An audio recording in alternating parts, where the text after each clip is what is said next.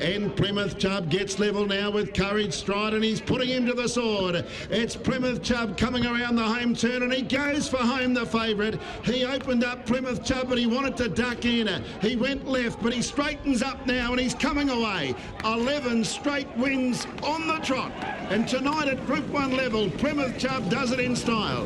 One at 10 metres. Yeah, there's a bit something a bit freakish about this young square gaiter by Majestic Son. It's just a pity, just a pity that he did things wrong on debut. Otherwise, it'd be 12 starts for 12 wins. And Kerryn Manning drives this horse. Of course, Dad Peter trains.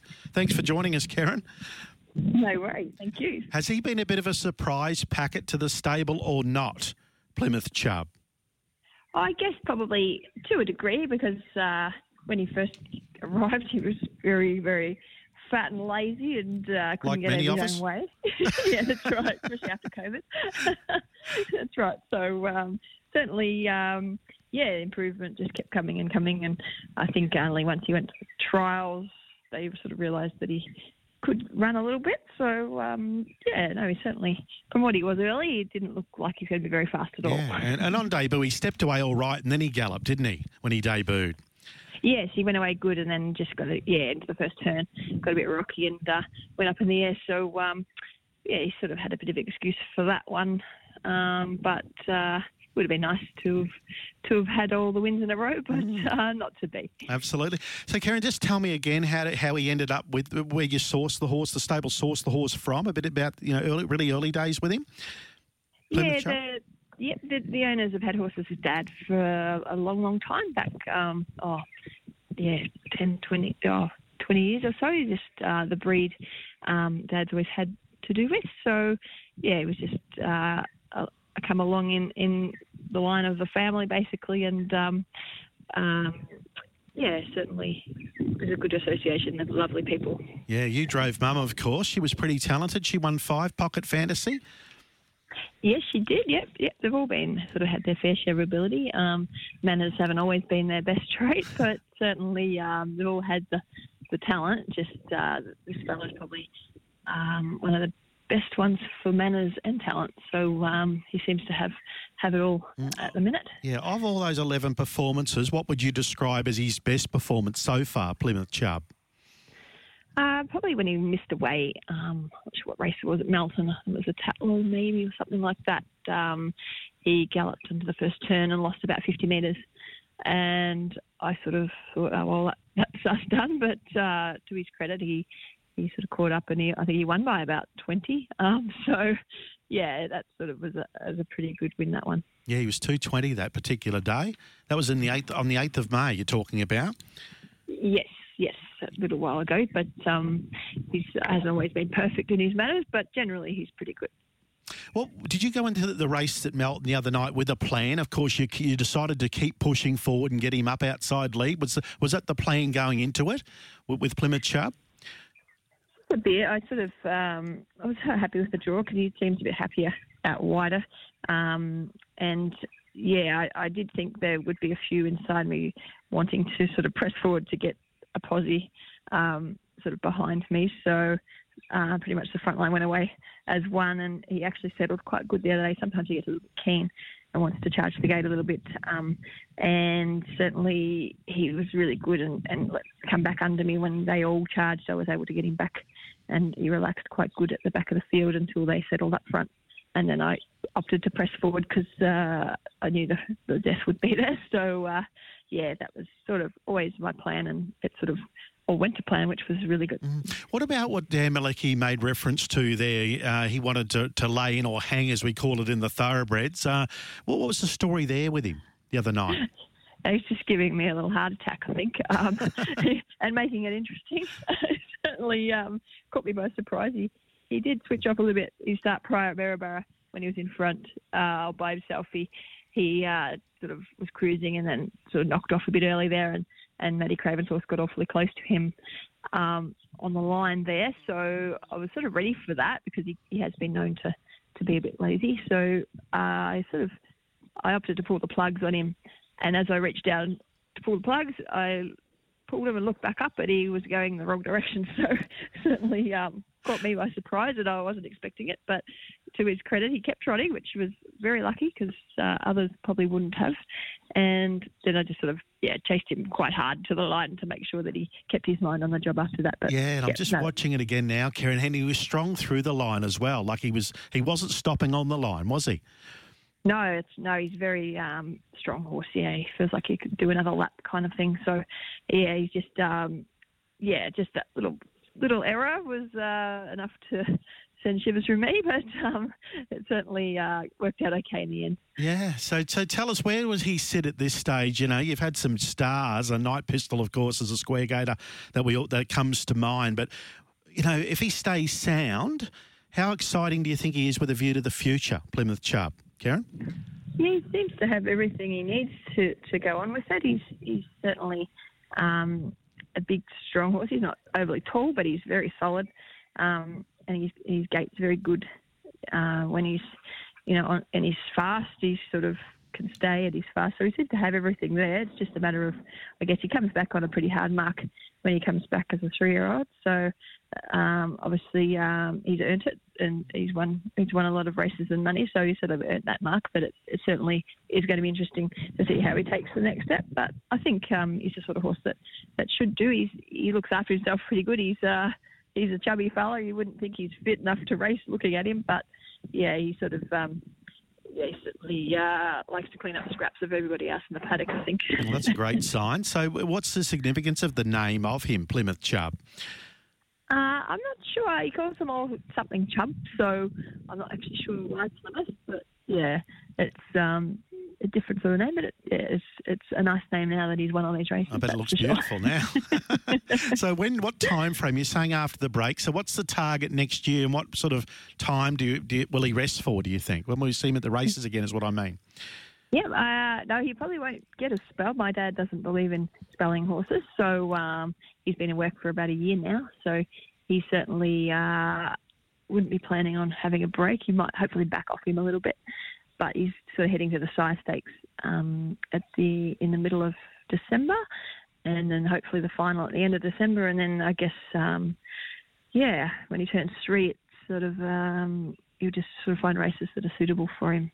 But yeah, um, he's in in it for the long haul. And what is your dad? is your dad excited? Genuinely excited about him? Yeah, it's hard to tell, but no, he is. He certainly hasn't had a horse like him for for a very long time. So um, yeah, he, you can see that he, he loves him pretty much when he when he's with him. He he looks after him pretty good. I bet he does. That's interesting in itself that your dad doesn't believe in spelling horses. Just to explain, you know, um, you know his theory on that, Kerryn. Yeah, certainly. Uh, he never has ever sort of been prone to spelling a horse unless the owner really um, requests it. But most of the dad's owners generally just uh, go with the flow and whatever dad wants to do with the horse, um, that's what happens. But um, yeah, I, I, guess I guess it's, it's worked in the past. I, I know it's sort of something that a bit of people talk about it a bit that it's sort of odd that the horse won't get a spell, but I guess if he's fitting well, um, then there's no real need. But yeah, yeah. Yeah, well, no doubt at the property, they're in day yards and so on, aren't they? Between runs and things like that. Pretty much in the paddock all the yep. time. Yep, they never come in. So yeah, he thinks it's, he says it's uh, he works for 16 minutes a day jogging, and then he has the rest of the day off. So he doesn't think uh, that he works too hard. How many do, does your dad have now? I think he's got about 12 in work. He's got a fair few young ones um, at the minute. Um, there's a few racehorses there that uh, go around each week, but yeah, I think he's got maybe uh, half a dozen or so young ones come down and uh, keeps himself busy. I was looking at your record, just refreshing my own memory with it this morning, uh, knowing that you were coming on with us this morning. And it, it is astounding what you've been able to achieve in, in harness racing, Kerryn. Over 4,000 winners, of course, a Hall of Famer inducted into the Hall of Fame in 2013. Your first winner was in 93. I bet you remember it well. You're only 16 years of age at Ararat, but you've taken some, you've broken down a lot of walls. I know Pam O'Neill's done it with the female riders, but you've done it with the, the standard breds, haven't you? Yeah, yeah. I guess um, I guess I have in in a way. It's certainly um, been going going at it for a fair while, so it's um, it's nice to achieve milestones along the way and um, and to sort of be a little bit of a role model for for the younger girls coming through. So um, I sort of started the pony trots and then um, worked my way into it. I guess having family in the sport has always been uh, very helpful. It's hard. It's hard without family, I think, to get a good go at it. So I've been lucky enough to drive many, many good horses over the time, which um, obviously equates to winners, which is is a good kick along. But yeah, it's just um, something that's you know you work hard at you love doing it. So uh, to get some rewards is uh, really pleasing. Well, if I went into your house, would there be Knight Pistol photos up on the wall? What are some of the other horses that'd be there with him? Yeah, there's a Knight Pistol. There's all all bands, which was my first horse I bought. Uh, he's still here. He's, he's nearly nearly thirty. So uh, um, we've got uh, yeah, she's a Mona, Lumba Repeater, Arden Rooney. He's on the wall. Yeah, there's many many nice ones on the wall. And, All right, well, make a space for Plymouth, will you? I should actually have a big photo of that, shouldn't I? Yeah, you should. but I was reading an article when you started it in um, 93 there, and the Gorgeous Gambit was your first winner. And it says that you were very shy. And, and you said in the female driver's room, you were basically the only one in there at the time. Yeah, there wasn't many of us about. Um, yeah, there was a lot of. We never had a very big driver's room back then. We just sort of got put wherever they could find a space. Um, like Pam, she had a caravan. Pam O'Neill when she started. oh, did she? Yeah. yeah. No, it's whatever you can get change in, we'll do. So um, yeah, it's certainly changed a bit now. There's, there's hardly any room to put your bag sometimes when you go mm. in the driver's room now. So yeah, the ladies have come a long way in the sport, and um, it's good to see they yeah. they dominate a bit now too. Yeah, that's right. But I'm saying you had a lot to do with that at the time. You changed the mentality of a lot of people, didn't you? I guess so. Um, yeah, I guess I guess people wanted to follow in my footsteps, and hopefully I've uh, achieved of a lot of uh, young girls' hopes and dreams of you know doing what they love to do. Okay, well, it sounds. I know you're always busy. You're always on the go. But thanks for joining us and telling us a bit about what did you say he was um, fat and lazy uh, a bit when he first. His nickname's Fatty. So. Fatty, is it? Well, thanks for telling us about Fatty this morning. no, he's certainly um, worth talking about that. Good on is. Thank you.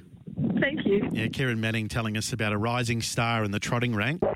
Mobile rolling on Radio Tab. We are talking harness racing. You've just spoken with Kerryn Manning. I wanted to touch on one of the winners from Albion Park on Saturday night. Hello, it's me, the mayor for Keith and Melissa Gillies, able to storm down the outside and score. It was a inch perfect drive by Paulie D, Paul Diamond. He just summed it up perfectly, found the back of the favourite Scott's Rain, and then the mayor was able to get over the top of the favourite in the latter stages. Paul Diamond joins us now. Paul, appreciate the time. Thanks, Chris. That was a great drive. Yeah, thanks. Um, he went well the week before, and I thought if I could get on Scott's Range back, I might give it a bit of cheek, and yeah, we got the cash in the end, so I was very happy. So confidence-wise, going into the race, you you were fairly, you know, uh, forward with your thinking that, you know, if we get the right horse to follow, we can be in the finish. Because as you said, the run before was really good, and sectionally that was uh, that was evident there. Yeah, definitely. Um, and I thought there was a lot of speed on the front line. I didn't think anything else would really be getting back in front of me to be able to get on Scott's Rain's back, and there was really only Scott's Rain and. Um, Sean Grimsey's horse that I was really worried about. So I thought if I could be hard on Talia's back and get her going a bit earlier, um, we'd be in the finish. And she was able to do the job over the latter stages. She's a lovely big mare. She covers plenty of ground. Yeah, no, she's uh, been a good horse for me to drive. Um, and yeah, it was a dream, dream come true with what happened, and yeah, all right. Well, I, have got to dig a little deeper here because I heard a whisper when I was leaving the track on Saturday night. That was it. I've looked at the fields today. You're not down to drive anything. Have yeah, you got no. the queue in the rack? Is that it for Paul Diamond?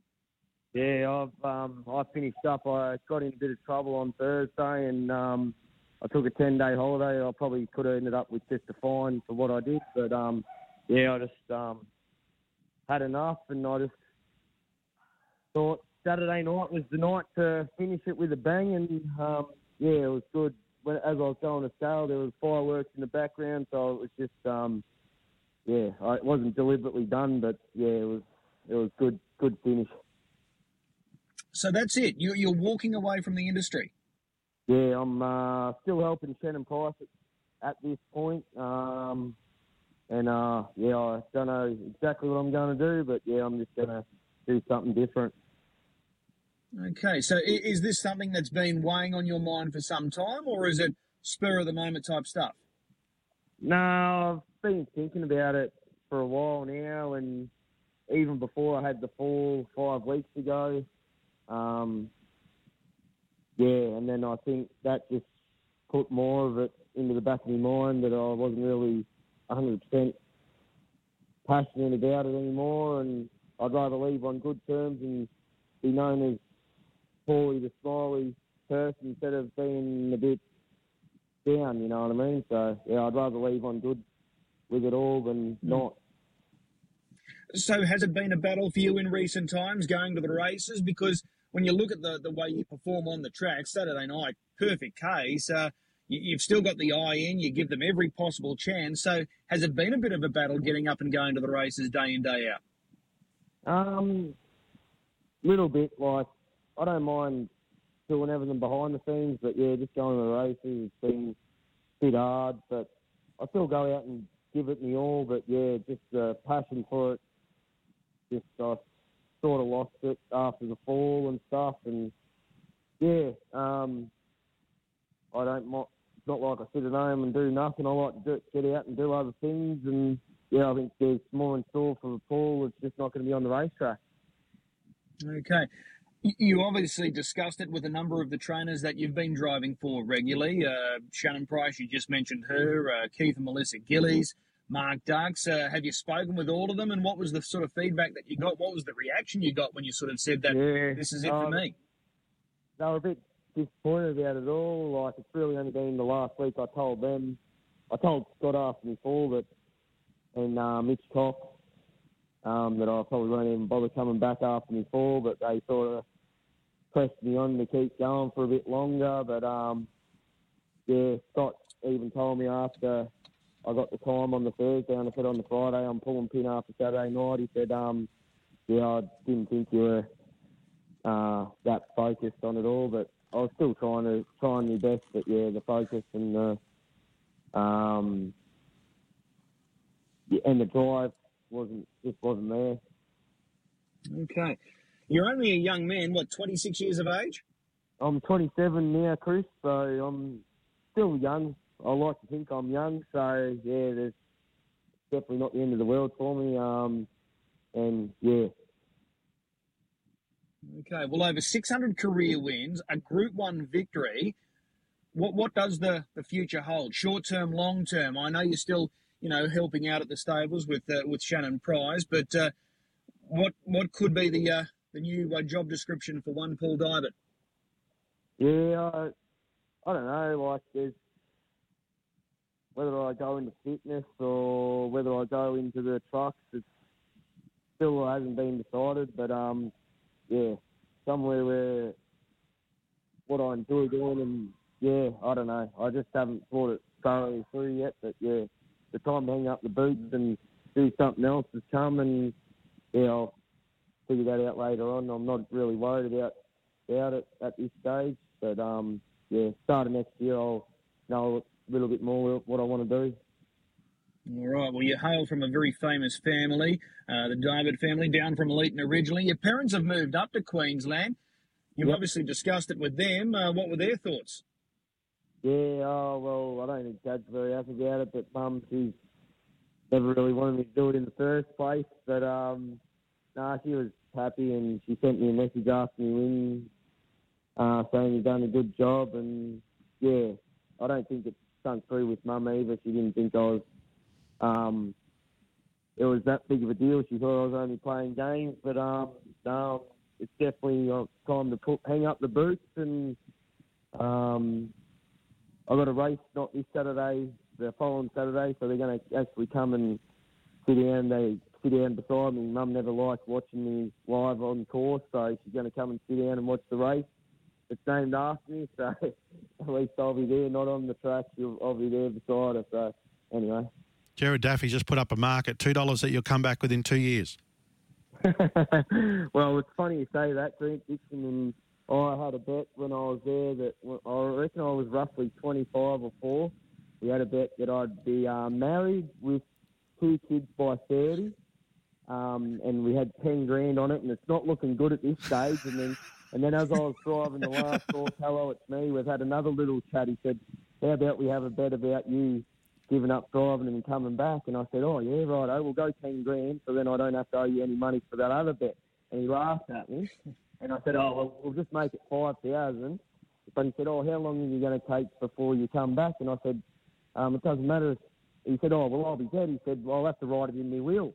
just in case he's, if I'm back up if while he, when he passes away. So no, at this stage I'm not really looking at coming back. But yeah, you never know. Shane Graham Yeah. said the same thing. He'll come back, but at this stage I just want to Mm. get away. I understand, Paul, but in the thoroughbred world, we see it a lot, particularly with jockeys. You can understand with jockeys, they're wasting and doing it hard and just the daily, you know, the daily chores that they do at track work, and it's just really tough. So some of them decide to retire, but then after after time away and freshen up, clear their head, all that sort of stuff, and they body feels good again. They say, "Oh well, let's give it another go." So we hope you do come back.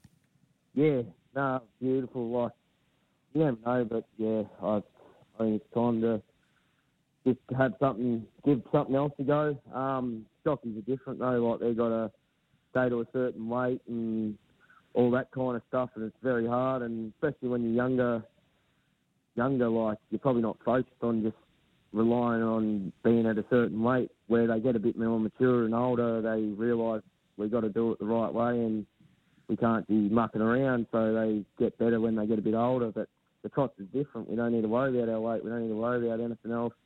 We can just go and do whatever we like and rock up the races and and race. Um, so I think it's a bit of a soft thing that I'm just getting out, but I just lost the passion for the horses and I started to get a bit angry with them all, and I just didn't want to be thought for getting angry and aggressive, and I just want to be remembered as being a happy person and doing what I love to do.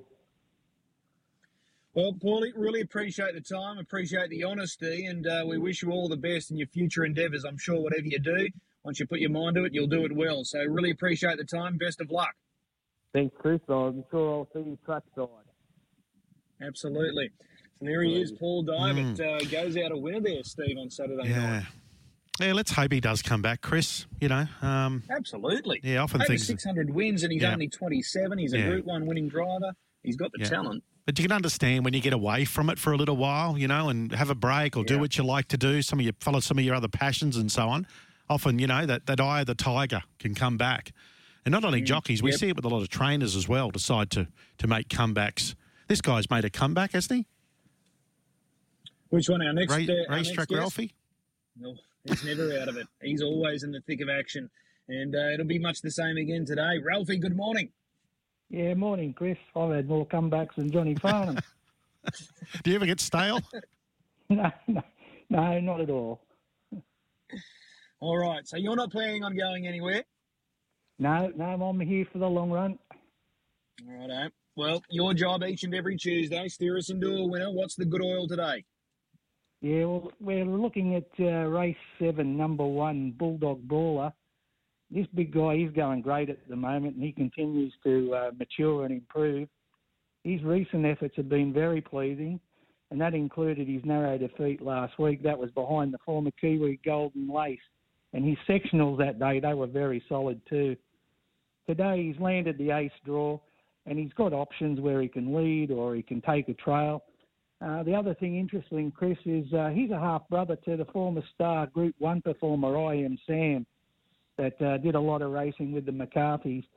So uh, let's go with him for John and Talia McMullen. And one other thing, if if Talia doesn't pick up a win earlier on the program, this will bring up her 300th career victory. So we're going race seven, number one, Bulldog Brawler. Okay, so race seven, number one, Bulldog Brawler. That's the final leg of the double. It's also a leg of the treble and the quaddy. And speaking about Talia, uh, both uh, Talia and Trent Letherby, uh, their partners, of course, they've got their trotter Red Castleton engaged in the Inter Dominion Series as well down in Sydney on Saturday night. Uh, so that's going to be a huge moment for both as well. When the fields yeah, could be released yesterday, Trent was down as the driver, uh, as the trainer, and Talia as the driver. So it'll be interesting to see if uh, both go or if there's a late change coming through. Yeah, unfortunately, they uh, they drew the hardest heat, that's for sure, with uh, Pink Galahs and Tough Monarch in it. And the draw certainly didn't help, but she'll be there to try and get the points. Yeah, no doubt. So we wish them the very best of luck there. But you're on them today with race seven, number one, Bulldog Brawler. Ralphie, really appreciate the time. We'll see you trackside. Okay, thanks, Chris.